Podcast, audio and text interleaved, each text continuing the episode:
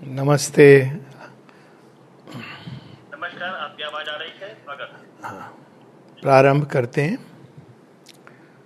आज दर्शन का दिन है तो कुछ बातें पहले दर्शन की हो जाएँ। एक दर्शन होता है जो हम इन भौतिक आँखों से देखते हैं और हम सब जानते हैं कि इन आँखों से जो हम देखते हैं उस पर मैं एक पैराडॉक्सिकल स्टेटमेंट देने वाला हूँ, उस पर विश्वास नहीं किया जा सकता। क्योंकि ये आँखें जितना दिखाती हैं, उससे कहीं अधिक छिपाती हैं। और समस्या ये है कि वो जो छिपाती हैं, वो अधिक महत्वपूर्ण होता है। जो दिखाती हैं, वो तो केवल एक बाहरी टिप ऑफ़ द आइसबर्ग। उसकी ना वो हमको पृष्ठभूमि दिखा पाती हैं, ना वो हमको भविष्य के दर्शन देती हैं। तो यदि इन आँखों के आधार को सत्य मानकर अगर हम चलेंगे तो हम लगभग एक अंधे की तरह हैं। ठीक है भौतिक जगत के लिए ज़रूरी है किंतु भौतिक जगत से परे बहुत कुछ है जो ये आँखें भाप भी नहीं सकती।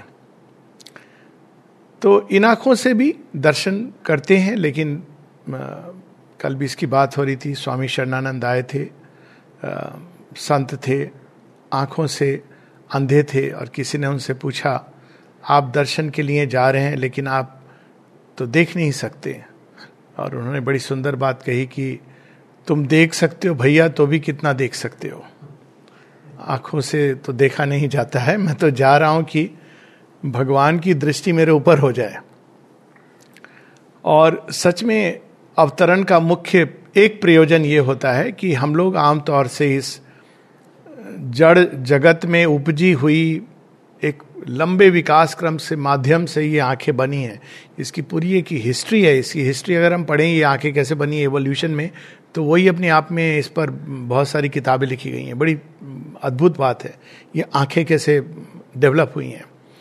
और फिर भी ये बहुत ही एक नैरो बैंड विद में जो इस पर कि भाई भगवान हमको दिखता नहीं, इसलिए नहीं है वो तो फिर इस प्रकार से अगर लॉजिक से चलेंगे तो बहुत कुछ है जीवन में जो सुंदर है, वो एक्सक्लूड हो जाएगा। खैर, ये आँखें फिर भी हम देखना चाहते हैं तो हमारी मंशा को पूरी करने के लिए, हमारी इच्छा को पूरी करने के लिए एक एस्पेक्ट केवल भगवान कभी कभी इन आँखों की सीमा में आ जाते हैं। तो वो जब इन आँखों की सीमा में आ जाते हैं तो उस दृष्टि को, उस दृश्य से अंदर में एक स्पार्क कोई और चीज़ है जो जग जाती है। यही चीज़ अगर हम पढ़ें लोगों के अकाउंट संस्मरण, श्री अरविंद माता जी को देख के उनके किस प्रकार के संस्मरण थे, अचानक ऐसा लगता था कि वह जो भगवान छिपे हुए हैं अंदर में, वो एकदम सामने प्रकट हो गए। अब इतना तो स्पष्ट है कि केवल ये आँखें हमको ये नहीं दिखा सकती। तो इन आँखों के ऊपर एक और आँखें मैं उस अल्टीमेट आँख तक अभी पहुंचूँगा। जो चक्षुष्य चक्षु कहा गया है जिसको कि उपनिषद में, लेकिन वो होती है भाव की आँखें। भावना से जब हम किसी चीज़ को देखते हैं तो हम सब जानते हैं कि भावना से हम जब किसी चीज़ को देखते हैं तो वो रस से भर जाती है। ये एक अद्भुत प्राण तत्व का एक, जब वो इन आँखों पे छा जाता है, कहते ना, आँखों पे पट्टी पड़ गई, पट्टी नहीं पड़ गई, शायद पट्टी उतर गई। तो इसलिए जब भाव की आँखों से देखते हैं तो क्या दिखाई देता है? सामने, मधुरम मधुरम मधुरम मधुरम मधुरम मधुरम वनितम मधुरम, सब मधुर दिखाई देता है। ये भावना की आँखें हैं। और इसके आगे अगर हम और जाएँ या उसकी गहराई में उतरें तो एक चैत्य आँखें हैं। ये वास्तव में जो पंच तत्व है ना, उसी से ये सेंसेस का ऑर्गेनाइजेशन उसी प्रकार से शुरू होता है, ऊपर से नीचे। तो अभी मैं उसमें नहीं जा रहा हूँ, अपने आप में बड़ी अद्भुत चर्चा है। फ़िज़िकल मैटर में मैनिफेस्ट हुआ, जल तत्व जो प्राण तत्व का प्रतीक है, फिर चैत्य की आँखें जो अग्नि तत्व। चैत्य की आँखों से कभी अचानक एक पर्दा खुल जाता है और हम कोई आवश्यक नहीं कि शेयरविंद के रूम में हो और पंद्रह अगस्त को हों। अभी कोई बता रहे थे कि आज उनको बड़ा सुंदर दर्शन हुआ माता जी का अखंड भारत के सामने। अब वो यहाँ पर नहीं है, ना वो शेयरविंद के कमरे में गए, लेकिन हुआ ये चैत्य का द्वार खुलता है और एक ग्लिम्स आती है अचानक।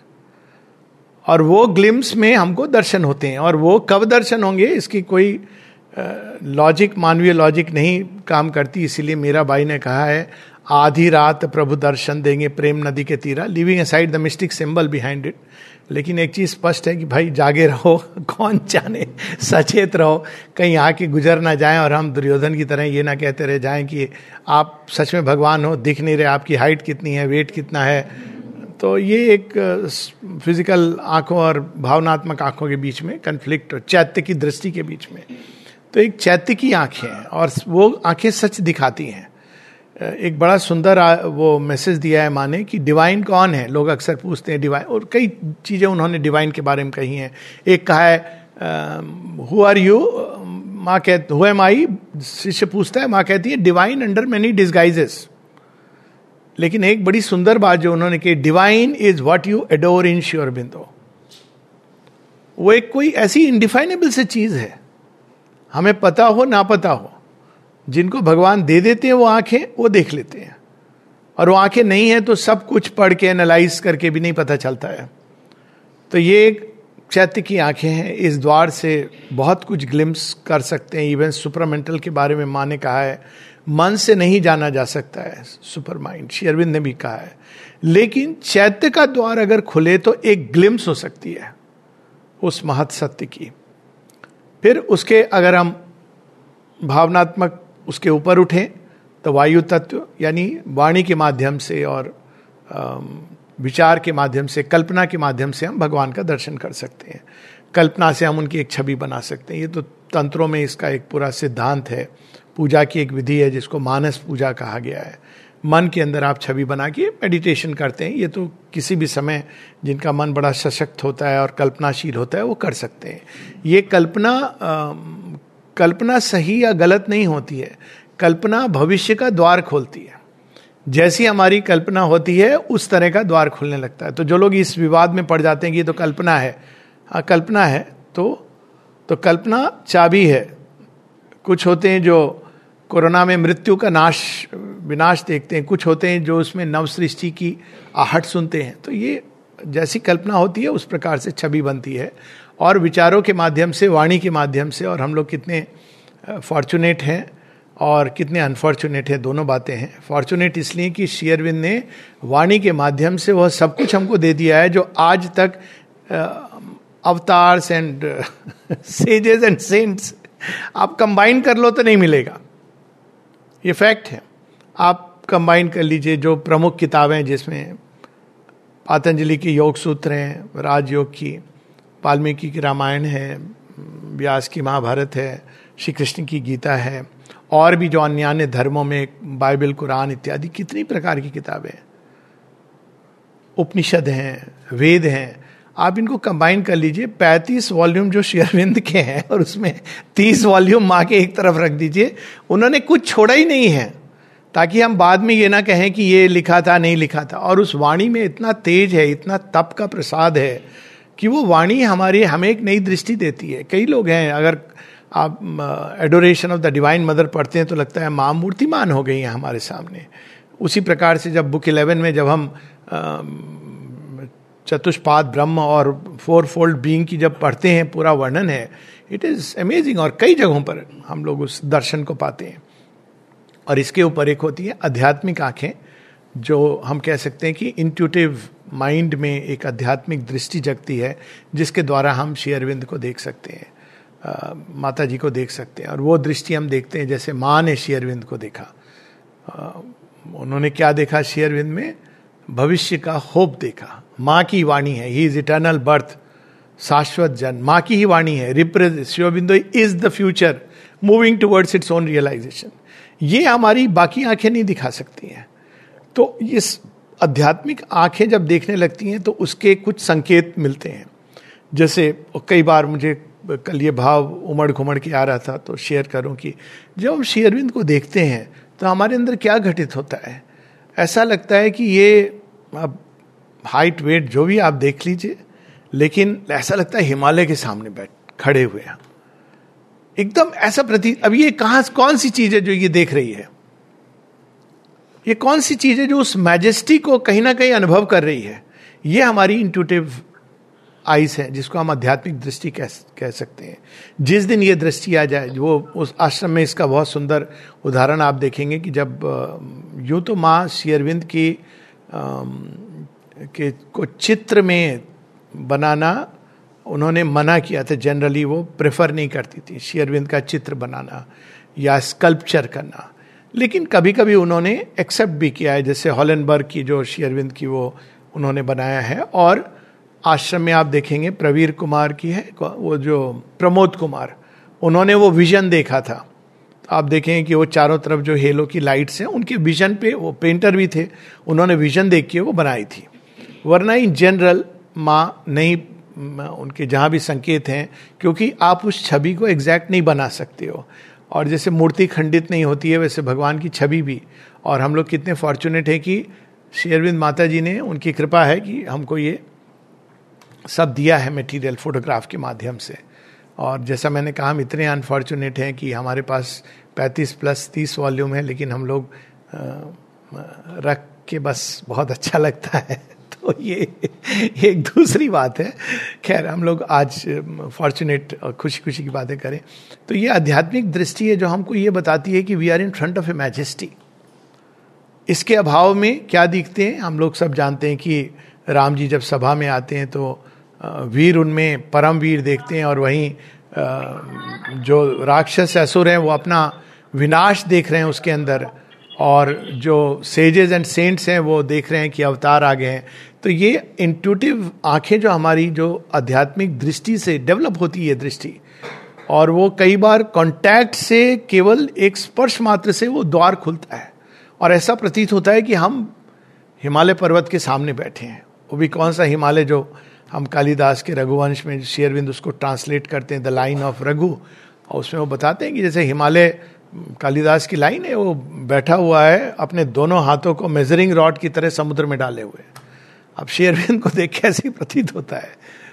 The Himalaya of Himalaya sitting with majesty उसी तरह जब हम उनकी उनको देखते हैं, उनकी आँखों को तो द गेज ऑफ़ इन्फिनिटी ऐसा लगता है, माँ की आँखों से लगता है the concentrated power of infinity उसको सहन नहीं कर पाता है, वो सीमित जो हमारा फाइनाइट लिमिटेड जीवन है, उसको सहन नहीं कर सकता है। लेकिन शेयरविंद की आँखों को देख के ऐसा लगता है कि आप बस डूबते चले जाओ इसमें, इसका कोई अंत नहीं मिलने वाला है। आईज ऑफ़ इंफिनिटी फिर उनको देख करके ऐसा लगता है कि क्या करुणा है। और ये करुणा माने तो बताया है कि two things you must never forget Sri Aurobindo's compassion and the mother's love और वो करुणा ऐसी है, ये हम लोग तो बड़े साधारण ढंग से बोल देते हैं कि भगवान है जिन्होंने मनुष्य का देह धारण किया है, लेकिन हम कल्पना कर सकते हैं कि क्या अनुभव होता होगा उस परम चेतना को जब वो सीमित करती है। एक बार किसी ने बात बात में ऐसा कहा तो ये तो स्वाभाविक है कि उनकी सृष्टि है, उनको तो करना ही है। हाँ ठीक बात है, उनको करना ही है, लेकिन हम इसको दो तरह से देख सकते हैं कि हमारा क्या रिस्पॉन्स होना चाहिए। क्या हमारा रिस्पॉन्स ये होना चाहिए, एक माता पिता हैं, बच्चे को देखते ही हैं। और मैं जानता हूँ कि जब शिक्षा के दिनों में एक बार एक एक मित्र ने मुझे, सहपाठी ने ऐसा ही कुछ कहा था। अब माँ बाप को तो देखना होता है ये उनकी ड्यूटी है। तो पता नहीं क्यों मुझे अंदर में एक शौक सा लगा था कि ये बात एक लेवल पर सही है और एक लेवल पर गलत लग रही है।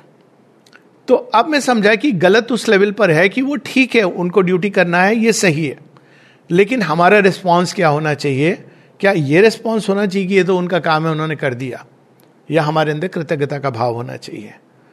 हमारे अंदर उस करुणा के प्रति, वो जो उनकी करुणा है कि जिस तरह से वो आके इस शरीर के अंदर संकुचित होकर के और माँ शेरविन से भी कहीं अधिक श्री माँ वो तो नई चेतना को लेकर के आती हैं। उनके लिए अडेप्ट करना इज़ फार मोर डिफ़िकल्ट। शेयरविन तो प्रतिनिधि बन के आते हैं, हम सबकी तरफ़ से भी, वो असेंडिंग और डिसेंडिंग दोनों एलिमेंट को रिप्रेजेंट कर रहे हैं। माँ तो सीधा साक्षात ग्रेस को एम्बॉडी करती हैं शरीर के अंदर। तो ये सब उनकी करुणा, उसके प्रति कृतज्ञता, उनकी वो विजडम सुप्रीम ऐसा लगता है शेयरविंद की वाणी पढ़ के कि ये गलत नहीं हो सकती। अब इसका कोई लॉजिक नहीं है। पर यह लगता है कि अगर उन्होंने लिखा है तो सही है। अब ये सारी चीज़ें वो एक आध्यात्मिक दृष्टि से आती हैं। ये दृष्टि, दृष्टिकोण नहीं है। दृष्टिकोण मन का होता है, लेकिन अध्यात्म की दृष्टि होती है। तो ये जब हम इन सब चीज़ों को देखकर तब समझने की चेष्टा करते हैं कि माने शाश्वत जन्म क्यों कहा श्री अरविंद को? शाश्वत के प्रतिनिधि का अर्थ क्या है? तो एक चीज़ बड़ी स्पष्ट रूप से नज़र आती है, वो ये है कि आमतौर पर जब हम लोग अपने जीवन को देखते हैं या समाज के जीवन को देखते हैं या राष्ट्र के जीवन को देखते हैं तो हम वर्तमान और भूतकाल के आधार पर हम भविष्य को देखते हैं। सारे टीवी डिबेटर यही करते हैं। इसलिए टीवी आपका खराब हो जाए तो बहुत अच्छी बात है। नहीं, ये मैं अपना, वो कहते हैं ना जो काटा, वो जानता है। मेरा टीवी खराब हो गया मैंने कहा बहुत कृपा हुई भगवान। अब नहीं ठीक कराना है इसको। और वो न्यूज़, और कुछ नहीं। और न्यूज़ में वो कैसे भविष्य को देखते हैं बेस्ड ऑन और हम सब करते हैं। किसी भी चीज़ का भविष्य। हम वर्तमान और पास्ट के हिसाब से देखते हैं। और अब हम एक एग्ज़ाम्पल ले लें कि एक हनी बी मधुमक्खी और एक फूल, किसी को कुछ नहीं पता क्या घटना होने वाली है, वो देखेगा, समझने की चेष्टा करेगा तो पहले फूल को सूंघेगा, कहेगा, वाह, क्या कृति है। और मधुमक्खी के पास भूल से अगर चला गया और उसका दंश लगेगा तो कहेगा, भगवान ने इसको भी बना दिया। खाली फूल होते तो कितना अच्छा होता। ये विष से भरा हुआ विष दंश से भरी हुई, ये भी कृति बनाई है। भगवान कहते, रुको, कुछ और होने वाला है। अब क्या होगा? एक व्यक्ति को दंश लग गया और कितना कुछ। और फिर हम देखते कि किसी आंतरिक प्रेरणा से वह मधुमक्खी जाती, पुष्प के पराग से अपने अंदर सोखती, और उसके बाद वो मधु को जन्म देती। Honey it is something amazing इसलिए जब शेयरविंद ने कहा कि turn all things to honey this is the law of divine living law of divine living को उन्होंने कितने सरल ढंग से बताया है कि एक और फूल भी मिलेंगे जीवन में, पर उन्होंने ये नहीं कहा कांटे मिलेंगे, उन्होंने कहा मधुमक्खियाँ भी मिलेंगी। लेकिन इनके मिलन से जो होने वाला है, इस पर ध्यान दो, और वो है द बर्थ ऑफ़ हनी मधुरम मधुरम इस प्रकार से हम लोगों के अंदर मधु का संचार करते हैं। तो ये क्यों घटित होता है इस तरह की घटनाएँ? और ये एक नहीं, अनेकों अनेकों घटनाएँ। वो इसलिए घटित होती है कि एक फैक्टर है जिसको हम कभी अपने कैलकुलेशन में नहीं लेते क्योंकि हम नहीं जानते। सावित्री में एक लाइन आती है man lifted up the burden of his fate भाई, यही हमारा जीवन है, ऐसा ही चलता रहेगा। लेकिन वास्तव में काल की गति एक दूसरे तरह से भी बहती है और यदि हम श्रीमद भगवत गीता को देखें तो वो वास्तव में वो उसकी ओरिजिनल गति है। और वो गति क्या है? ऊपर से नीचे की ओर। भविष्य से वर्तमान की ओर।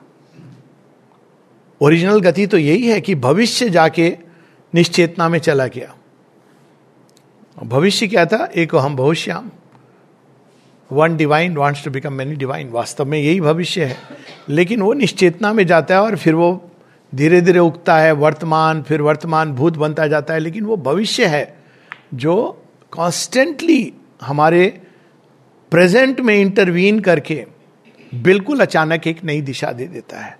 श्री अरविंद जब इस युग के बारे में जो जा रहा है जिसको हम लोग रैशनल एज ऑफ़ एनलाइटनमेंट पता नहीं किस बेसिस पर शायद एनलाइटनमेंट uh, का मतलब वो लालटेन की रोशनी से हो रहा होगा क्योंकि एज ऑफ़ एनलाइटनमेंट कहा गया जो रीजन के द्वार से मनुष्य ने अच्छी बात है सुपरस्टिशन बहुत कुछ गए उस उस आ, उस एज में एज ऑफ़ एनलाइटनमेंट में और एक तार्किक जीवन का हम लोगों ने अल्टीमेट रिज़ल्ट देखा। बहुत अच्छी चीज़ें भी मिली और बहुत नुकसान भी हुआ पृथ्वी को क्योंकि हम लोगों ने एक स्वतः स्फूर्त अंतर्भाष खो दिया जिसके द्वारा से द्वारा जीवन को जीने की एक कला थी अंदर में। हर चीज़ माइंड ने अपने हिसाब से। कोई बात नहीं है। और वो अपने हिसाब से जीने के बाद अंत में क्या होता है, वो स्टोरी आप सबने सुनी होगी कि जो एप्पल का लोगो जब देखते हैं ना तो वो कैसा है लोगो वो आधा कटा आधा कटा नहीं है, उसमें एक हिस्सा कटा हुआ है। और उसकी स्टोरी शायद पता होगी कई लोगों को कि स्टीव जॉब्स ये सच्ची कहानी है, जब वो आए थे, नीम करोली बाबा आई थिंक नीम करोली बाबा के पास। तो उन्होंने वो सेब आधा थोड़ा सा काटा और उनके हाथ में दे दिया। अब उनके पास ये दो संभावनाएँ थी, जो मैंने उनके थोड़े बहुत जीवन को देखा है। एक था कि आध्यात्मिक जीवन में उनका उन्नयन हो। दूसरा था भौतिक जीवन में जाके। वहाँ भी उन्होंने बड़ी इंटरेस्टिंग चीज़ें की। तो चले गए, लेकिन अब ये कहानी मुझे बड़ी इंटरेस्टिंग लगी। तो उन्होंने जो सिंबल रखा है ना एप्पल का it is based on that Apple ये ये तो रियल स्टोरी है। लेकिन इसका जो दूसरा भाग है, जो कहीं देखने को नहीं मिलता, कि जब ये आधा कटा एप्पल हम लोगों के हाथ में होता है तो हम क्या ढूंढते हैं? वो वाला भाग जो छिपा हुआ है कहीं पर, ये पूरा खेल यही है। अपरा और परा, परार्ध में कुछ छिपा हुआ है, उसको हम ढूंढ रहे हैं। वो तो भगवान ने खा लिया। वो तभी मिल सकता है जब हम उनके साथ आत्मसात होंगे। तो वो क्या है? वो भावी भविष्य है, जो भगवान के पास रिजर्व्ड है, सुरक्षित है। इसीलिए हम लोग देखते हैं, जब जो लोग कहते हैं ना कि पूर्व जन्मों की तो मेरी एक समस्या यही होती थी कि वास्तव में अगर मनुष्य के कर्मों पे छोड़ दिया जाए तो मुझे नहीं लगता है कि ट्राइबल लाइफ से हम लोग यहाँ तक भी पहुँचते। वैसे तो हम सब अपने बारे में समझते हैं, हम लोग बहुत अच्छे मनुष्य हैं, वो एक अलग बात है। मनुष्य की एक बहुत बड़ी बीमारी है कि मैं तो बहुत अच्छा हूँ, बहुत अच्छा हूँ, बहुत अच्छा हूँ। बाकी समस्याएँ तो मेरे पड़ोसी में हैं, मेरी पत्नी में है, मेरे पति में है, बच्चे में है, सबके अंदर है, सिवाय मेरे। लेकिन वास्तव में अगर हम देखें हमारी काउंटलेस लिमिटेशंस को तो क्या विश्वास का कोई आधार मिल सकता है? और इसीलिए देखते हैं हम कि कई मनुष्य सिनिक्स हो जाते हैं। माँ कहती है, एक चीज़ कभी नहीं करनी चाहिए। सिनिक नहीं बनना। सिनिक क्या होते हैं, वो एक निराशावादी तत्व को पकड़ के उसके एक पूरा एक फलसफा दर्शन बना लेते हैं। हाँ हाँ हमको पता है, बहुत आए सेजेस सेंट्स अवतार्स कुछ नहीं होता। अब देखिए वो क्या मिस कर रहे हैं। और इसके बारे में भी कई बार लोग कहते हैं कि, बट अवतार्स कमेंट को ये सावित्री में भी इसका, ये पंक्तियाँ आती हैं। आप एक सेकंड के लिए कल्पना करें कि संसार में राम नहीं होते श्री कृष्ण नहीं होते, ऋषि मुनि नहीं होते, तपस्वी नहीं होते, बाकी सब होते। तो कैसा होता ये संसार? कितना चलता ये संसार?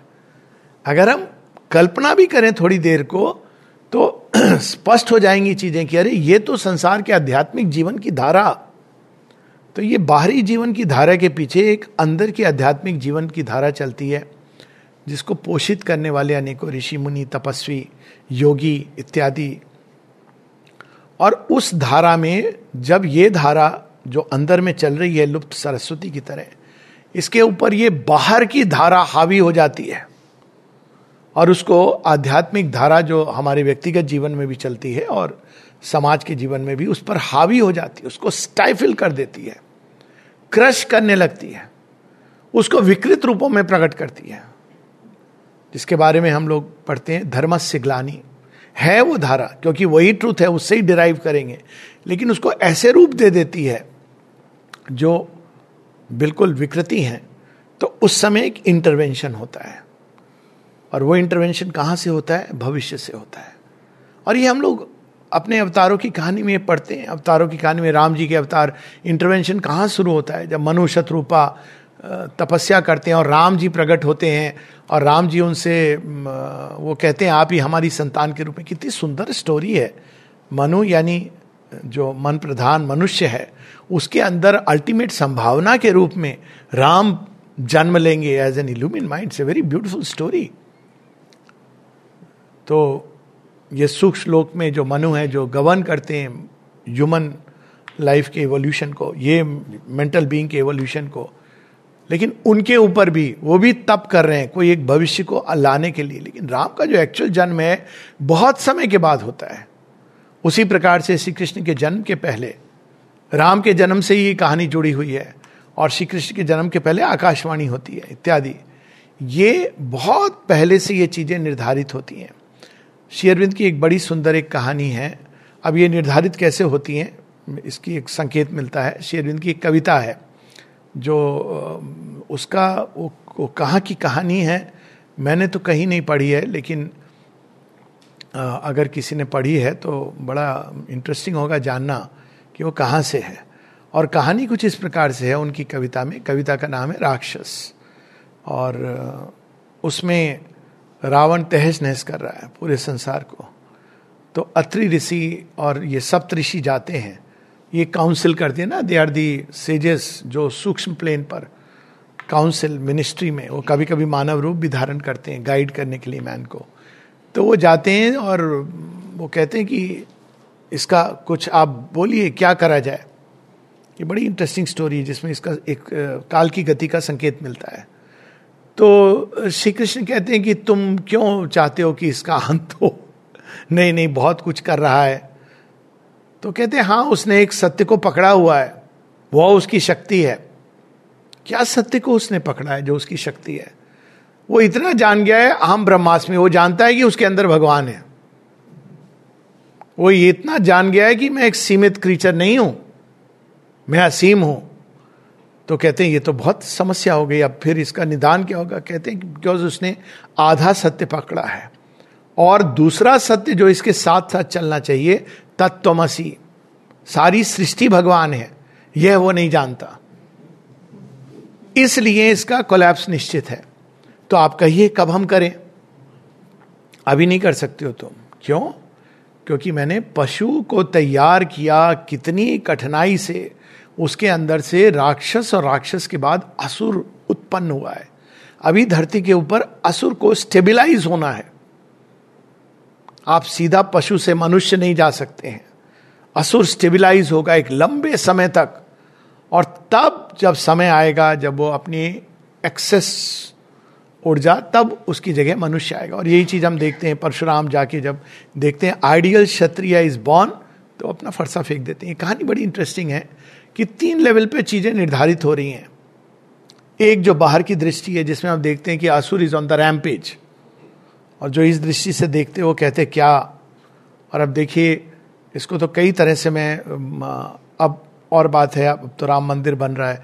लेकिन कभी कभी मैं सोचता हूँ कि तुलसीदास जी को क्या प्रतीत हुआ होगा, जब वो टूट रहा होगा राम का घर। और कई उस समय जब इन्वेडर्स आए होंगे तो लोगों को क्या प्रतीत हुआ होगा? कि ये वेद भूमि आर्य भूमि क्या हो गया? और एक नहीं इन्वेजन्स की बाढ़ आती रही। तो उनको कैसा लगता होगा? हम कल्पना नहीं कर सकते हैं। लगभग उसी तरह जैसे अब हम लोगों को खुशी हो रही कि एक नई, फिर से हमारी संस्कृति जाग रही है। लेकिन कैसे वो चीज़ महसूस होती होगी? लेकिन ये क्यों हो रही थी? उसका भी एक प्रयोजन था। वो प्रयोजन भविष्य में ऑलरेडी स्क्रिप्टेड है। एक लेवल पे हमारा प्ले स्टोरी स्क्रिप्टेड है। तो हमारा क्या रोल होता है?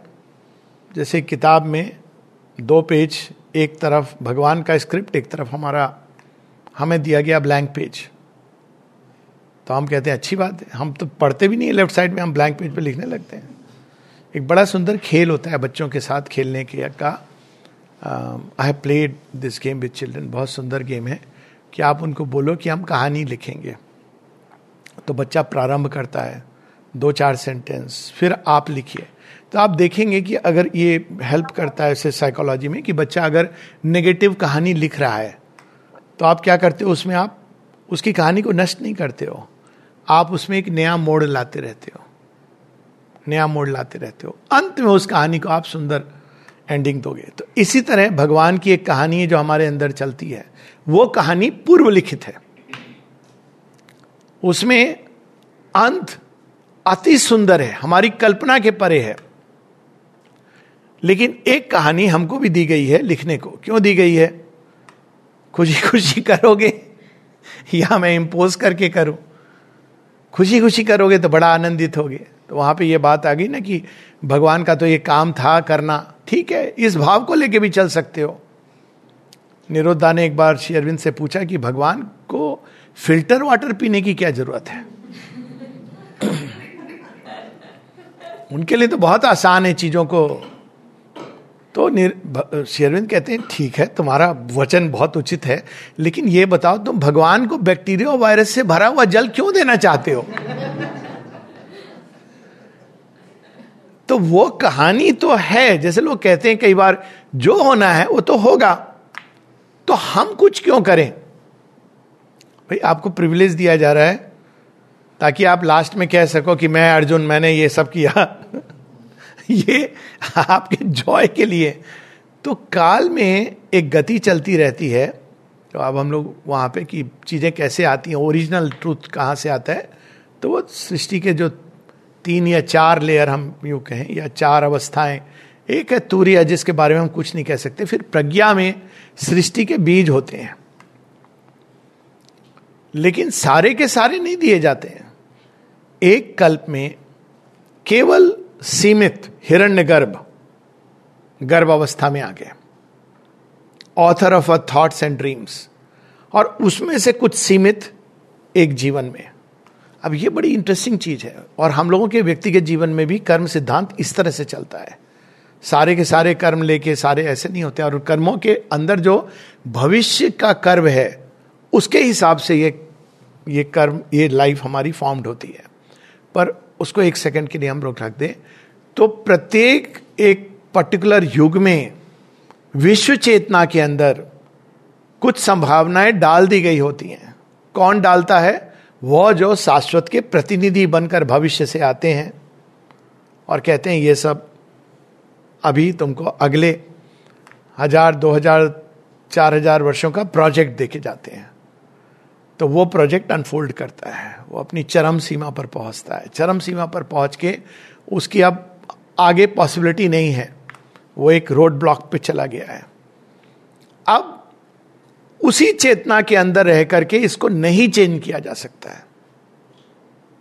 तो फिर से भविष्य से इस विश्व चेतना के अंदर एक प्रवेश होता है। और वो एक एक ऐसे ड्रॉप की तरह होता है जो सबके अंदर घुल मिल के चीज़ों को बदलने लगता है। हम लोग देखते हैं, शेरविंद बताते हैं कि ये श्री कृष्ण का जो कार्य था, उन्होंने जो आर्यवर्त की स्थापना की थी। वो कार्य उसका तेज तब तक चलता रहा जब तक झांसी की रानी की चिता की अंतिम चिंगारी शांत नहीं हुई। She was the last upholder of Shri Krishna तेज। और अनेकों अनेकों तब तक आर्यवर्त की, श्री कृष्ण का कार्य यही था ना। जम्बू द्वीप से आर्यवर्त की, उन्होंने एस्टेब्लिश की थी एक किंगडम और वो उसके बाद धीरे धीरे वो फेड होती रही लाइट धीरे धीरे मायावाद आया, इत्यादि इत्यादि। वो एक लंबी कहानी है। और हम लोग देखते हैं कि धर्म से ग्लानी केवल एक बाहरी रूप रह के रह गया, एक सुपरस्टिशन लगभग हो गया। औरत यहाँ नहीं जा सकती, वहाँ नहीं जा सकती। हम लोग कहाँ अरुंधति और अनुसुईया के वंशज? हम लोगों ने भी कोई भ्रष्ट संस्कृति का पालन या संस्कृति तो कह नहीं सकते उसको। पालन करने लगे और चौखट के पीछे, ये सब हम लोगों ने किया। लक्ष्मण रेखा भी बना दी, जो वाल्मीकि रामायण में नहीं है वही हमने बना दी। हालाँकि उसका अर्थ कुछ और है। सब करके हम लोगों ने उसको, और इस तरह से अनेकों प्रकार से स्पिरिचुअल कोर लगभग खोने लगा, लेकिन भारत में कभी वो विलुप्त नहीं होता। ये भारत की एक विशेषता है। एकदम सीमित हो जाएगा। वो जो महासागर है, वो एक छोटी छोटी स्ट्रीम्स बन के बहेगा। लेकिन बहेगा ज़रूर। आध्यात्मिक रस पोषित होता रहेगा, लेकिन एक समय आता है कि जब ऐसा लगता है कि ये सब कुछ अब इतना हावी हो गया है, ना जाने कितने लोगों के हृदय से उस समय पुकार उठी होगी। प्रभु, अब बस करो। हम लोगों ने ग्रीक को सह लिया, पोर्चुगीज को सह लिया, फ्रेंच को सह लिया, उसके बाद तो ये भयानक असुर राक्षस मुगल आए, उनको भी सह लिया। फिर ये ब्रिटिश आए। अब बहुत समय हो गया और हम देखते हैं कि फिर से एक इंटरवेंशन आता है। शेरविंद खुद बताते हैं, अवतार ऑफ़ द फ्यूचर और बड़े परफेक्ट जेंटलमैन की वहाँ पर आप देखेंगे। वहाँ पर वो बताते नहीं कि मैं हूँ। वो कहते हैं कि श्री रामकृष्ण की चिता के बाद। और माँ से किसी ने पूछा कि शेयरविंद ऐसा लिख रहे हैं, ऐसा प्रतीत होता है कि अपने ही बारे में लिख रहे हैं। लेकिन वो कह क्यों नहीं रहे कि मैं ही हूँ?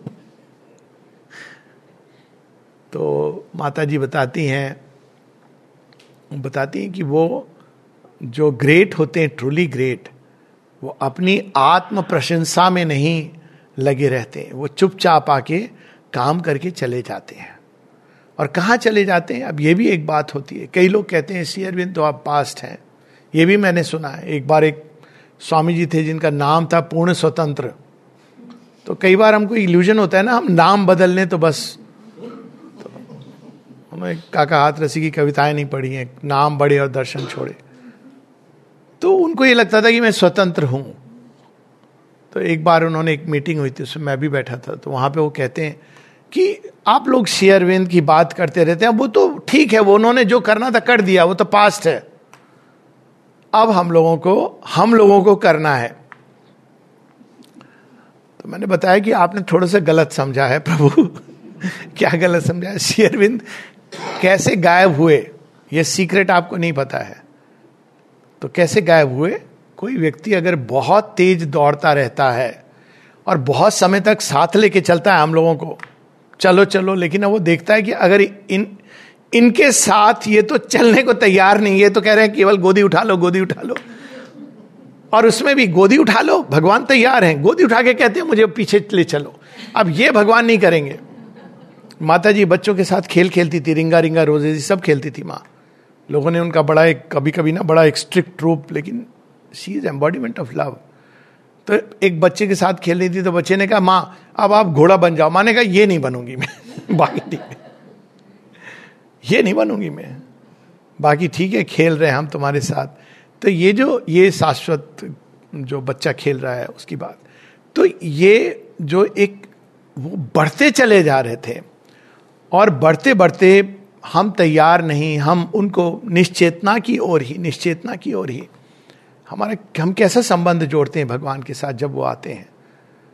केवल यही जोड़ते रहते हैं अपने, बहुत सुंदर बात एक बार अपने एक अंतरंग क्षणों में छोटे नारायण जी शेयर कर रहे थे और हम जानते हैं उन, उनकी योग निष्ठा के बारे में कोई दो राय नहीं हो सकती है। तो एक दिन कह रहे थे कि हम लोग माता जी जब हमारे सामने थी तो हम लोग भी मूर्खों की तरह केवल उनसे केवल अपनी हमारा प्रमोशन वहाँ अटक गया है हमारे घर में ये समस्या है बस इसी में रहते थे। इसीलिए लोग कहते हैं ना कि गोवर्धन पर्वत की परिक्रमा करने से आपकी इच्छाएँ पूरी हो जाती हैं। हाँ लेकिन अब आपके पास चॉइस है, या तो उस परिक्रमा में लगे रहो, या गोवर्धन पर्वत जिसने उठाया था, उसके पास चले जाओ। यदि गोवर्धन पर्वत हमारी परिक्रमा करके इच्छाओं को पूरी कर सकता है तो गोवर्धनधारी क्या कर सकते हैं? लेकिन हमको वो ज़्यादा अच्छा लगता है। Even after having darshan of Krishna वो कर लो। अरे तो ये हमारा, हम कैसे संबंध जोड़ते हैं तो हम ड्रैग कर रहे थे और शेरविंद इसको देखते हैं 46 47 में। तो इतना आगे चले जाते हैं और ऐसे डायमेंशन से चले जाते हैं entering into the inconscient कि हमारी दृष्टि से ओझल हो जाते हैं। लेकिन हमारी दृष्टि से ओझल होकर भविष्य नहीं समाप्त होता है। वो अब भविष्य की तैयारी कर रहे हैं। माता जी इसकी बात बताती हैं कि किस तरह से श्री अरविंद पीछे गए, क्यों गए और कैसे वो उनकी, वो तैयार करते रहे? यहाँ की, यहाँ तक कि उनतीस फरवरी 1956 में माँ अंग्रेज़ी में सुनती हैं। दी आवर हैज़ कम और वो कहती हैं कि it was so evident English में। कमांड आता है कि द आवर हैज़ कम इसको आप तोड़ो ताकि सुपरामेंटल चेतना आ सके। तो उसी प्रकार से माता जी के साथ भी देखती माँ कहती है एक जगह कि मैं बहुत तेज़ी से आगे जा रही हूँ। तुम लोग मेरे साथ चल नहीं पा रहे हो। तो ये जो चीज़ है, हम लोग कहते हैं कि पाँच दिसंबर को तो श्री अरविंद चले गए और सत्रह नवंबर को माता जी चली गई। ये हमारी दृष्टि है। हमारी दृष्टि की सीमा के परे चले गए। क्यों चले गए? क्या कर रहे हैं वो? इसी भविष्य का निर्माण कर रहे हैं, जिसके लिए वो इस जड़ तत्व में उतरे थे। जिस हद तक इस जड़ तत्व को वो प्रकट मतलब तैयार कर सकते थे, उन्होंने किया। लेकिन आगे और भी आगे हमको बढ़ना है, जिसके लिए वो तैयार कर रहे हैं हमें। माता जी से एक बार किसी ने पूछा, और अगर हम माँ की वाणी पढ़ें, बहुत बड़ा इंटरेस्टिंग होता है। माँ बताती हैं बाद में आई थिंक अप्रैल का एक इशू या तो आया था कि श्री अरविंद माँ की लीला फ़िज़िकल विड्रॉल के बाद, और वो किस तरह से माँ, श्री अरविंद किन किन चीज़ों में रुचि ले रहे हैं, कैसे वो वर्ल्ड के मूवमेंट्स को, और माँ से आई थिंक अमल किरण का इंटरव्यू है, जिसमें वो पूछते हैं कि श्री अरविंद कब आएँगे? माँ कहती है, उन्होंने समय निर्धारित नहीं किया है, लेकिन इतना निश्चित रूप से कहा है कि पहली अति मानसिक देह में आएँगे। तो फिर कैसे आएँगे? तब माँ वहाँ एक संकेत देती हैं। बड़ा इंटरेस्टिंग संकेत देती हैं। पहले कहती हैं कि 300 400 300 टू 500 ईयर्स पर वो बताती हैं कि किस तरह से ये चीज़ प्रकट होगी। माँ कहती धीरे धीरे ये आँखें जो अभी अंधी हैं, ऐसी अंधी है कि सामने आ भी जाए अपने स्वर्णिम देह में, श्री अरविंद तो हम नहीं देख पाएँगे।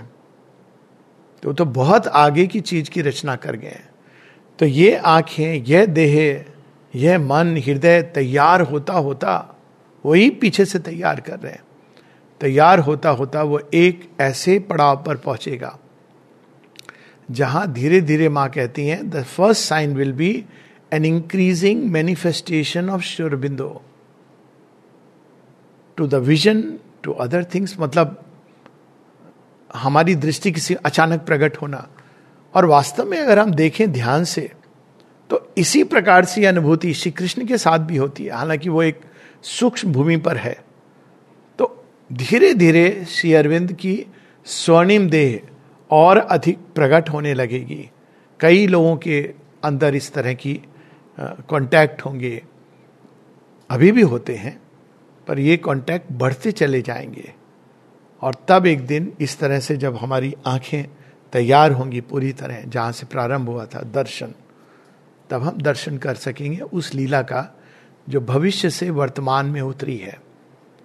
इवन श्री कृष्ण के बारे में, श्री अरविंद कहते हैं कि अल्टीमेटली इस पृथ्वी का और मनुष्य की नियति क्या है? To establish divine love and ananda आनंद में है, प्रेम में है तो वही सृष्टि का अल्टीमेट नियति भी है। लेकिन श्री कृष्ण जब आते हैं डिलाइट ये सब भविष्य से आ रहे हैं। वो लेके क्या आए? आनंद। और स्वतंत्रता माँ कहती हैं कि सब लोग क्या क्या लाए थे? उसमें क्राइस्ट क्या लाए थे? श्री कृष्ण क्या लाते हैं? श्री अरविंद क्या लाए? बुद्ध क्या लाए? तो गिफ्ट तो श्री कृष्ण लेके आए थे freedom and delight that man can live normally and yet be free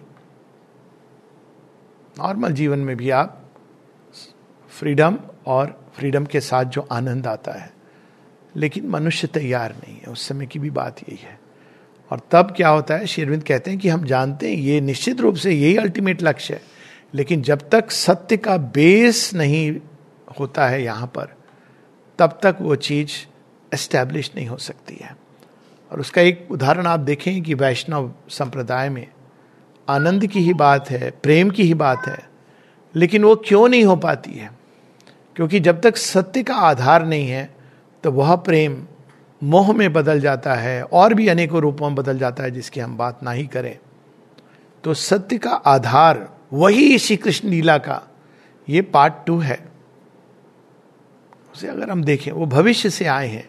और शेरविंद कहते हैं ही केम अर्ली अगर देखा जाए तो उनको बाद में आना था। श्री कृष्ण के बाद logical should be Sri Aurobindo लेकिन वो पहले आ जाते हैं और वो स्थापित करना चाहते हैं यहाँ पर एक महत सत्य को। लेकिन पृथ्वी तैयार नहीं है। तो एक बीच में एक और अवतार आते हैं, वो मनुष्य को बहुत सारे डिजायर्स इन सबसे दूर करके ऊपर की ओर ले जाना। तो ये एक पूरी प्रोसेस है और ये हमारे अंदर की आध्यात्मिक धारा है, जो वास्तव में भविष्य से पास्ट की ओर जाती है। और उस, उसमें जब हम नहाने लगे, तब होता है कि जो हम लोग सुनते आए कि कुंभ में स्नान किया और मुक्ति मिल गई तो कुंभ की महानता क्या है? गंगा जमुना तो हमारे जीवन में है ही है। जमुना हमारे बाहर के जीवन की चंचल चपल धारा है। और गंगा हमारे अंदर की एक शांत, निर्मल धारा है। पर इन दोनों के पीछे एक लुप्त सरस्वती है। और जब हम उसमें डिप लेते हैं, इन दोनों धाराओं के बीच से होते हुए, तब मुक्ति मिलती है। तो ये जो अंदर की धारा है, ये तो सदैव मुक्तिदायिनी है। माता जी बता दी, ना everywhere there is Satchidananda. इसी सत्य को अलग अलग ढंग से बताया गया है। और सीढ़ी पर हम चढ़ते जा रहे हैं। और वो सदैव उसका डायरेक्शन ही रिवर्स है। और उसमें जब हम डिप करते हैं तो हमारी ये जो नॉर्मल एक जो गति है, काल की गति लीनियर साइक्लिक ये सब चेंज हो जाती है। और इसको कई बार में दिमाग की एक इमेज है I can't present it on this thing interlacing globes अब आप देखिए इंटरलेसिंग ग्लोब्स में आप ऐसे जा रहे हैं तो आप नॉर्मली इधर जाने वाले होंगे, लेकिन you can take a completely different turn ये अद्भुत बात है सृष्टि की। वो लीनियर सर्कुलर साइक्लिकल ये सब है, लेकिन एक नई चीज़ जुड़ जाती है और वो सारी दिशा को चेंज कर देती है। तो ऐसा युग अभी है, और ये अद्भुत युग है। माता जी एक जगह बताती हैं कि my child it is grace that has come and the grace can completely annul karma और यही चीज़ वो अपने वॉल्यूम थ्री में उनका एक कन्वर्सेशन है, जब वो कहती हैं रीबर्थ जो स्पिरिचुअल रीबर्थ का अर्थ क्या है? वो कहती हैं कि पास्ट से जो कुछ तुम्हारा चल रहा था, वो बिल्कुल पूरी तरह कैंसिल हो सकता है. और इसका अर्थ ये है कि जो सुपरामेंटल रेस होगी, जो मनुष्य आएगा भविष्य में he will have no past karma according to which he will live तो कैसे वो जिएगा? इंट्यूशन के आधार पर। हर क्षण भगवान कैसे उसको प्रेरणा के द्वारा मोल्ड कर रहे हैं। एक बहुत अद्भुत बात है। पास्ट के पास्ट की साइकिल हमको क्यों बांधती है? क्योंकि हम अज्ञान में कर्म करते हैं, चेष्टाएँ करते हैं। हमारे कंफर्ट जोन के हिसाब से हम जीवन को जीते हैं। सामाजिक कंफर्ट जोन है रिलीजियस धार्मिक कंफर्ट जोन से, धार्मिक sorry it's a wrong word I don't know religion का क्या ट्रांसलेशन होगा हिंदी में. Just as I don't know dharma का इंग्लिश में क्या ट्रांसलेशन होगा. और एज देर इज़ नन तो शायद धर्म तो एक्सेप्ट हो गया है शायद डिक्शनरी में आई थिंक तो एनी वेज रिलीजन के कंफर्ट जोन्स हैं. इवन स्पिरिचुअल कंफर्ट जोन हो जाते हैं. तो ये सारे मत, मतांतर, संप्रदाय जिसमें हम लोग जाके छिप जाते हैं लेकिन जब भविष्य आता है तो वो उन सब कंफर्ट जोन से हमको निकाल देता है। और यदि हम एक क्षण के लिए भी उसमें डिप हो जाए माता जी यहाँ तक कहती है my child sometimes just a call and aspiration are enough और यहाँ तक फिर आगे कहती हैं, अगर एस्पिरेशन भी नहीं है मियर फेथ इज़ एनफ कि भगवान हमारे पूरे पास्ट को एनल कर सकते हैं। ये चीज़ सावित्री में आती है। सावित्री में जब वो कहती है, मुझे मनुष्य के लिए वरदान देना है तो वो कहते हैं, सारी लिंक्स खत्म हो जाएँगी। कार्मिक लिंक केवल हमारे जीवन की नहीं चलती, इससे तो सब बंधे हुए हैं। जिन जिन से हमने संबंध जोड़ा है, अगर आप देखो तो it's a very complex thing अब उस लिंक को कैसे कोई डिसरप्ट करता है तो भग, कर सकता है तो भगवान डिसरप्ट नहीं करते हैं, उसको चेंज कर सक, कर देते हैं। वो लिंक्स जो हम लोगों के जीवन में आयरन बॉन्ड्स थी। आयरन बॉन्ड्स क्या होती है? भौतिक आधार पर हम लोगों से जुड़े हैं। या जो सिल्वर बॉन्ड्स थी, सिल्वर बॉन्ड्स क्या होती हैं, जो बाहर में हमारे इंटरेस्ट होते हैं, चमकीले, उससे जुड़े हैं। या वे बॉन्ड्स जो स्वर्ण की लिंक्स बॉन्ड्स होती हैं, सोने की लिंक्स होती हैं, क्या होती हैं, ड्यूटी शास्त्र सम्मत, हम इससे जुड़े हैं, हमको वैसा ही रहना है। उन तीनों की जगह एक नया सूत्र हमारे जीवन में हमको बांधने लगता है, वो है साइकिक बॉन्ड्स अब उसको क्या कह सकते हैं? उसको सिल्क थ्रेड तो बोल नहीं सकते। हम I have a term for it supramental silk the gold golden thread लेकिन not this gold it is the supramental silk जो हम लोगों को बांधने लगता है। अब इस, इसमें क्या ब्यूटी है कि ये हमको बाँध के भी नहीं बांधती। कैसे? क्योंकि हमको बांधे रहती है वो एक से और एक के द्वारा हमको बांधती है। ये भविष्य है, जिसको शेयरविंद यहाँ पर प्रकट कर रहे हैं, जिसका प्रोटोटाइप हम देखते हैं कि आश्रम में है। और औरविल में भी यही प्रयास है गैलेक्सी प्लान वगैरह बहुत कुछ बोल चुका हूँ, उस पर अभी नहीं बोलूँगा। लेकिन, आश्रम के कंटेक्स्ट में क्या चीज़ माँ सिखाती है? आपस में हम लोगों का झगड़ा हो सकता है। होता है, हो सकता है नहीं, होता है। ऐसा नहीं है। आश्रम में भी ऐसे लोग हैं जो एक दूसरे का चेहरा देख के अभी समता का पूरा भाव नहीं आया है। जिन जिन जिन में। दूसरे कहते नहीं, मुझे ऐसा फील हो रहा है, क्यों फील हो रहा है? कहीं पर फांस गड़ी हुई इसको निकालना है? ऐसे भी लोग हैं, सब तरह के। लेकिन एक चीज़ तो निश्चित है कि माँ केंद्र में है। कितनी भी लड़ाई, और ऐसे अवसर शुरू शुरू में माता जी स्वयं आप एक इतिहास है आश्रम का। ऐसे लोग जो एक दूसरे की शक्ल नहीं देख सकते हैं। लेकिन वो माँ के पास जाते हैं, माँ सबको प्रेम, कौन सा लिंक है जिससे उन्होंने द कॉड ऑफ़ लव जिससे सबको बांधा हुआ है। समाधि के पास जाते हैं, तब ये नहीं देखते, वो भी आ गया। तब तो हम बस माता जी हैं और हमारा लिंक है, वही लिंक अंदर में। तो ये वो तोड़ती नहीं है। बड़ी सुंदर बात माँ एक जगह बताती हैं कि प्योरिफिकेशन की जो पावर है, वो चीज़ों को तोड़ दे डिजॉल्व कर देती, फिर से नया बनाती। वो क्या करती है, वो आपने सोना दिया गहना तो उस गहने को पूरा पिघला के फिर सोने से नया एक गहना बनाएगा। लेकिन डिवाइन लव ऐसा, ऐसी कारीगरी करता है। माँ बताती कि वो तोड़ता नहीं है। वो उसी सोने में एक डिवाइन लव का केमिकल डालेगा। कुछ यहाँ डालेगा, कुछ वहाँ डालेगा, जिससे जहाँ जहाँ गलाना है गलेगा, फिर वो वहाँ नकाशी करेगा। और आपको पता भी नहीं चलेगा कि ये जो गहना था, ये बदल कैसे गया। तो ये एक बड़ी, बड़ा सुंदर अवसर है, जब हम चाहें तो इसलिए माँ इसको बोलती हैं कि ये एक ऐसी घड़ी है, जब हम लीप ले सकते हैं फ्यूचर में। और लीप लेने के लिए हमको क्या करना है? हमको लीप लेने के लिए केवल इतना करना है, faith. Blessed are those who take a leap toward the future अब फेथ भी आसानी से नहीं आता। तो प्रश्न उठता है कि श्रद्धा के लिए क्या किया जाए? वाइटामिन एफ़ की डेफिशिएंसी अगर है तो ऐसे लोगों से मिले जिनके अंदर वो बहुत अधिक मात्रा में पाया जाता है। और ऐसे लोगों से दूर रहें जिनके अंदर वाइटामिन एफ़ को toxic doubt mister doubt mister despair ऐसे लोगों की संगति से दूर रहें। खासकर शुरू में, जब फेत एकदम परम ज्वाल हो जाएगा तो सब कुछ अग्नि में हो जाएगा।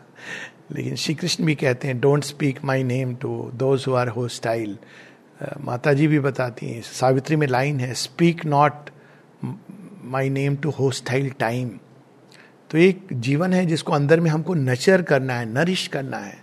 तो ये ठीक है, हम लोग बाहर बहुत सारे काम में लगे हुए हैं। सब माता जी का काम कर रहे हैं, लेकिन हमको एक चीज़ का स्मरण रखना चाहिए कि माता जी का असल काम अंदर हो रहा है। ये अंदर की सरस्वती से यदि हम डिस्कनेक्ट हो जाएँगे तो फिर एक रिलीजन की तरफ़ बढ़ने लगेंगे।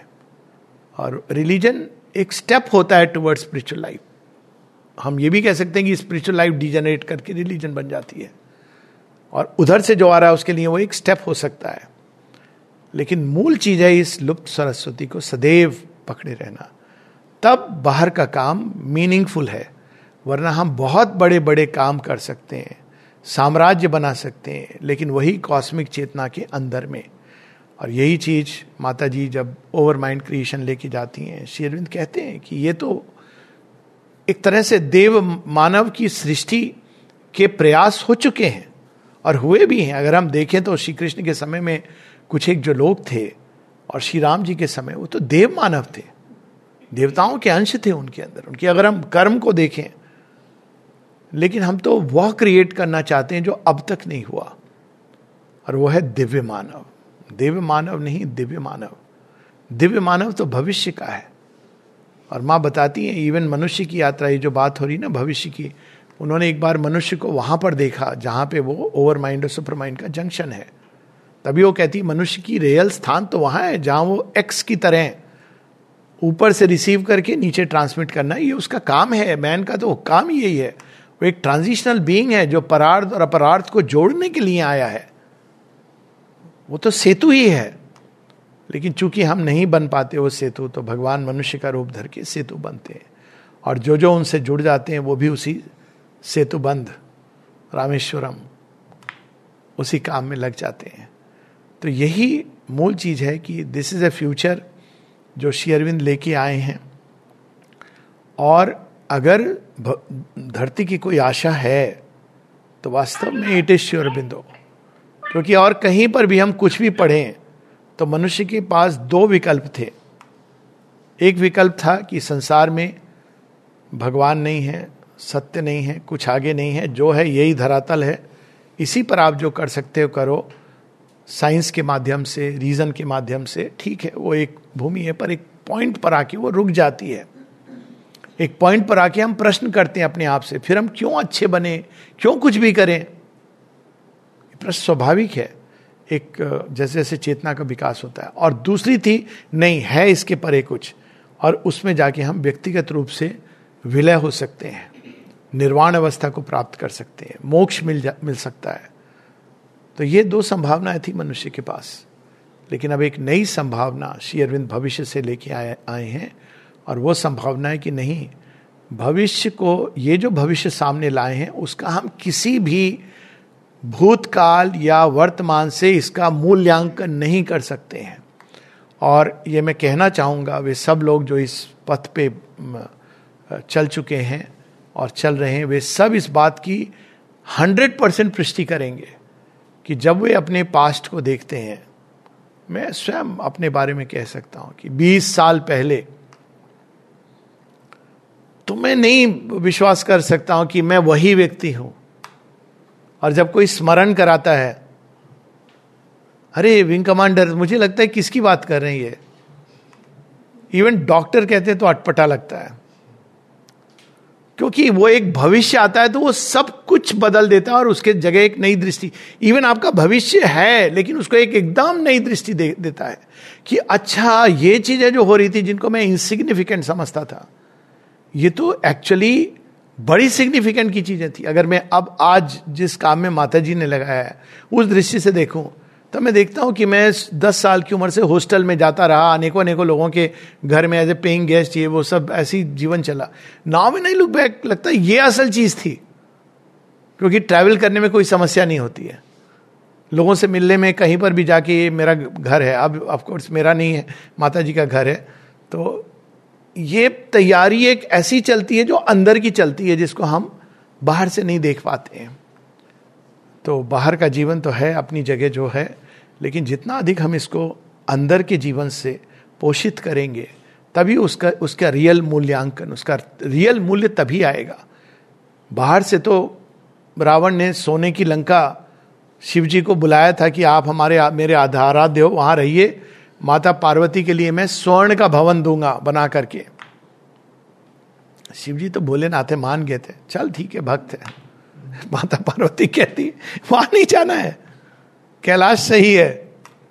And the rest follows we know that that is a turning point तो बाहर के काम से ज़्यादा, कहीं ज़्यादा इंपॉर्टेंट है। वो काम जो हमको भविष्य से जोड़ता है। और कोई भी पास्ट की अवधारणाएँ, सबसे बड़ी कठिनाई होती है, हम प्राण तत्व की प्रॉब्लम तो समझ पाते हैं कि अरे हमारे अंदर ये प्रॉब्लम वो प्रॉब्लम है। शरीर की समझ पाते मन की नहीं समझ पाते क्योंकि हम मन से आइडेंटिफाइड है। तो हम देख भी नहीं पाते कि हम अभी भी कितना अधिक अपने पास्ट से बंधे हैं। माता जी एक जगह कहती हैं, केवल दो चीज़ें ज़रूरी हैं, इन दो चार बातों के साथ हम लोग समाप्त करेंगे। एक कहती है किसी ने कहा, माँ, क्या करें इस योग के लिए? कौन सा ध्यान करें? तप करें? जप करें? तो माँ दो बातें बताती हैं कि दो चीज़ें ज़रूरी हैं। एक डो नॉट क्लिंग बहुत ज़ोर दे के कहती हैं।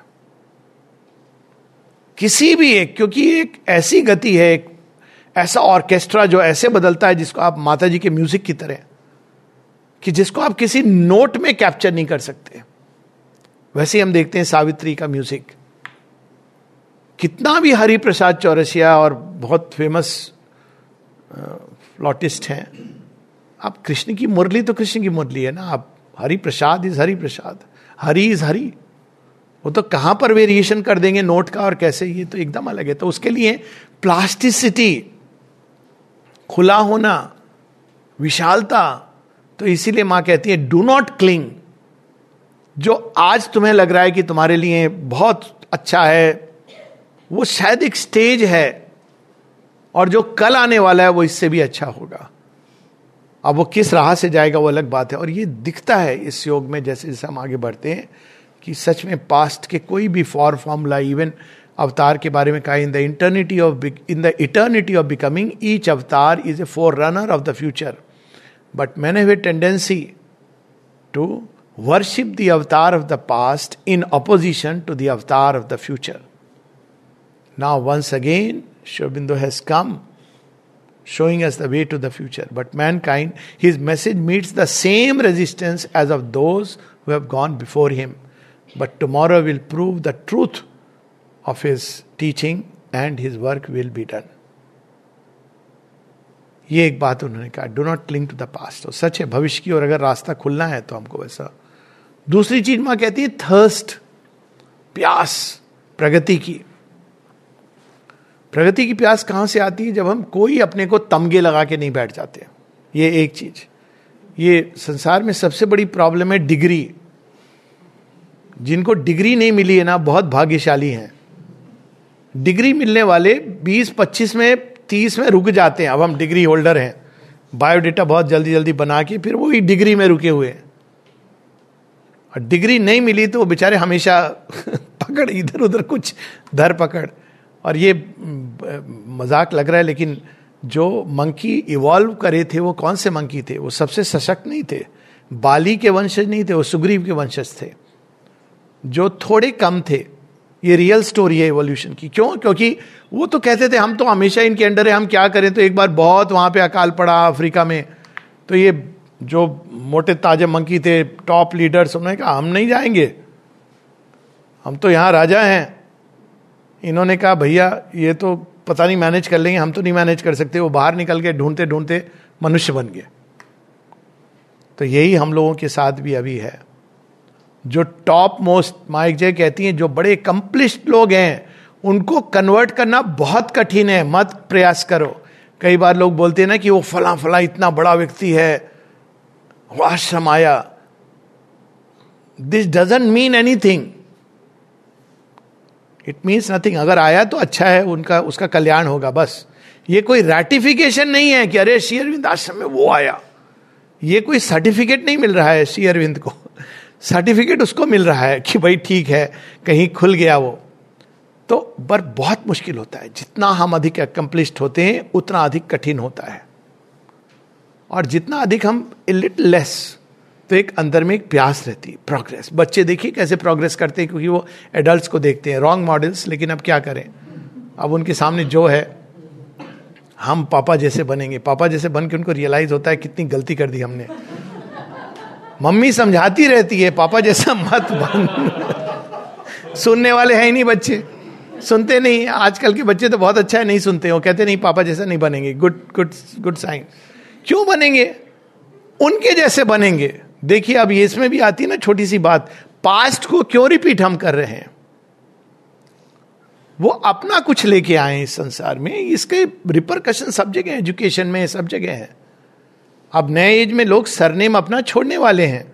तैयार हो जाइए इसके लिए।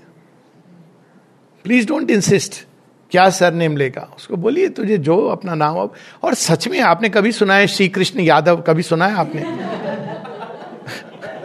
अब ज़बरदस्ती यादव सरने वाले क्लेम करते कि हम यदुवंशी। अब उनको बताना पड़ता है, वो सब उन्होंने डिस्ट्रॉय कर दिया था भाई। और वास्तव में कई सरनेम इस तरह से निकलते थे, और आप योग दीक्षा लेते हैं तो खत्म हो जाता है ये। तो हम लोग तो एक नया सरनेम, और हमारा सरनेम क्या है? तो माँ से जुड़े, माँ की संतान है। तो इस तरह से जब हम प्रगति की चाहत, तब हम भविष्य की ओर जाते हैं। हम उन चीज़ों को पकड़ के बैठ जाते हैं।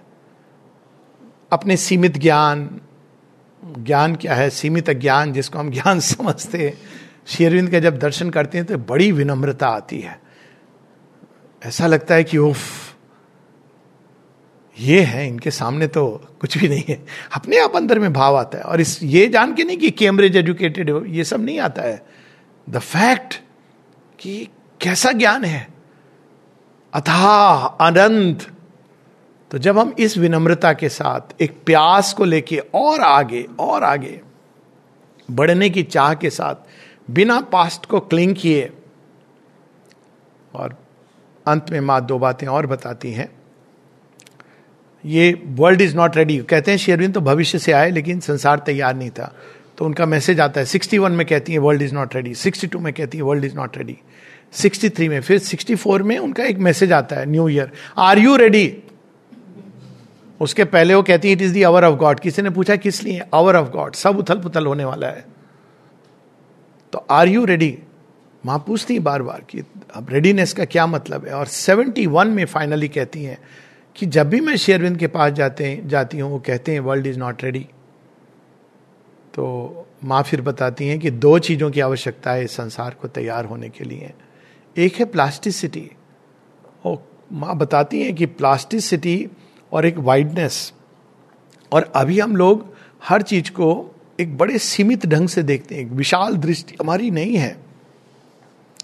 और हम बहुत जल्दी एक ही गति में, दर्शन डे की बात हो रही, दर्शन डे के बारे में देखिए। शेयरविंद ने अगर हम सीरीज़ में देखें क्या क्या उन्होंने कहा है माता जी शेयरविंद ने। माँ ने तो यहाँ तक कह दिया कि अब पहले दर्शन डे के दिन ही विशेष डिसेंट होते थे, अब कभी भी हो सकते हैं। आपको तैयार रहना है। मतलब कब दर्शन डे आ जाएगा आपका मालूम नहीं, बड़ी अद्भुत कई सारी बातें की हैं उन्होंने। तो ये माँ बताती प्लास्टिसिटी मतलब to be ready to receive the divine and express him in the way he wants to express और दूसरी चीज़ कहती हैं फेथ और वहाँ पे वो क्वालिफाई करती हैं। कहती लोग फेथ से सुपरस्टिशन समझते हैं। और वो बताती है, मेरे पास कोई बच्चा ले आता है अंग भंग बच्चा है जन्म से विकलांग है, वो सोचता है कि माँ टच कर देंगी तो वो ठीक हो जाएगा। तो माँ कहती है कि दिस इज़ भगवान, ये मेरेकिल करने के लिए नहीं आते हैं। वो तो वह मेरेकिल करने के लिए आते हैं जहाँ हम लोग पहले अंदर से जो अंग भंग हैं, वो ठीक हो जाए। बाहर का शरीर will be the natural last consummation अंदर में विकृत हो जाए, जो विकृतियाँ पाले हुए हैं। वो हमारी विकृतियाँ ठीक हो जाए। तो कहती है ट्रू फेथ ये दोनों चीज़ों की आवश्यकता है और फिर ये भविष्य अनफोल्ड करेगा। करेगा नहीं, कर रहा है। उन सबके जीवन में ये कर रहा है, जो भविष्य की ओर फेथ को आधार मान के छलांग लगा देते हैं। बिना कैलकुलेशन के कि क्या होगा मैं गिरूँगा तो कोई पत्थर तो नहीं लगेगा। ये समुद्र दिख तो बड़ा अच्छा रहा है, डूब तो नहीं जाऊँगा। और उस मतलब रियल समुद्र की बात नहीं कर रहा हूँ क्वालिफाइड स्टेटमेंट है ये। और इतने में भगवान की नाव आके चली जाती है और हम कैलकुलेट करते रहते हैं। लेकिन इसके विपरीत आज का ऐसा दिन है, जब हम लोग वह अपने अंदर स्मरण कर सकते हैं। Blessed are those who take a leap toward the future और वो तभी संभव है पूरे फेथ के साथ। ये बिना फेथ के संभव नहीं है। फेथ ही वो लाइट है जो हमको भविष्य में के प्रति आशावान करता है। Blessed are those who take a leap toward the future तो आज के दिन इसी को हम लोग स्मरण करें। माँ ने कहा है शेरविंद का जन्म एक शाश्वत जन्म है और भौतिक स्तर पे इसका अर्थ ये है कि इस जन्म के पूरी पृथ्वी पर परिणाम होंगे जो कभी भी समाप्त, जब तक पृथ्वी रहेगी, तब तक रहेंगे। फिर माँ कहती है एक साइकिक बर्थ दृष्टि से मेंटली मेंटल दृष्टि से अगर हम देखें तो एक ऐसा जन्म है जो सदैव स्मरण रहेगा पृथ्वी के। और ये बड़ी अद्भुत बात है, ये जब भी शाश्वत का जन्म होता है, हम देखते हैं कि पता नहीं क्या बात है, कि मैं तो कई बार पूछता हूँ कि आश्चर्य की बात है कि आप, रामायण के ऊपर कितना भी टिप्पणी कर लो, ये कर लो, जान लो, नहीं। राम विस्मृत नहीं होते। कितने हज़ार साल हो गए। नहीं होते। मानव की चेतना में है। कृष्ण विस्मृत नहीं होते। बुद्ध विस्मृत नहीं होते। आप देखिए कैसे उस समय के कितने लोग जिसके बारे में आप बुद्ध के आसपास कौन थे, क्या थे, क्या कर रहे थे, ये सब चीज़ें पता नहीं कहाँ चली जाती हैं, लेकिन वो विस्मृत नहीं होते हैं। तो ये शाश्वत का अर्थ यानी अवतार तो वो एक ऐसा जन्म है जो जिसकी स्मृति कभी भी नहीं जा, जाएगी। धरती के मानस पट धरत अर्थ की भी एक मेमोरी होती है। तो कभी भी हम कांटेक्ट कर सकेंगे।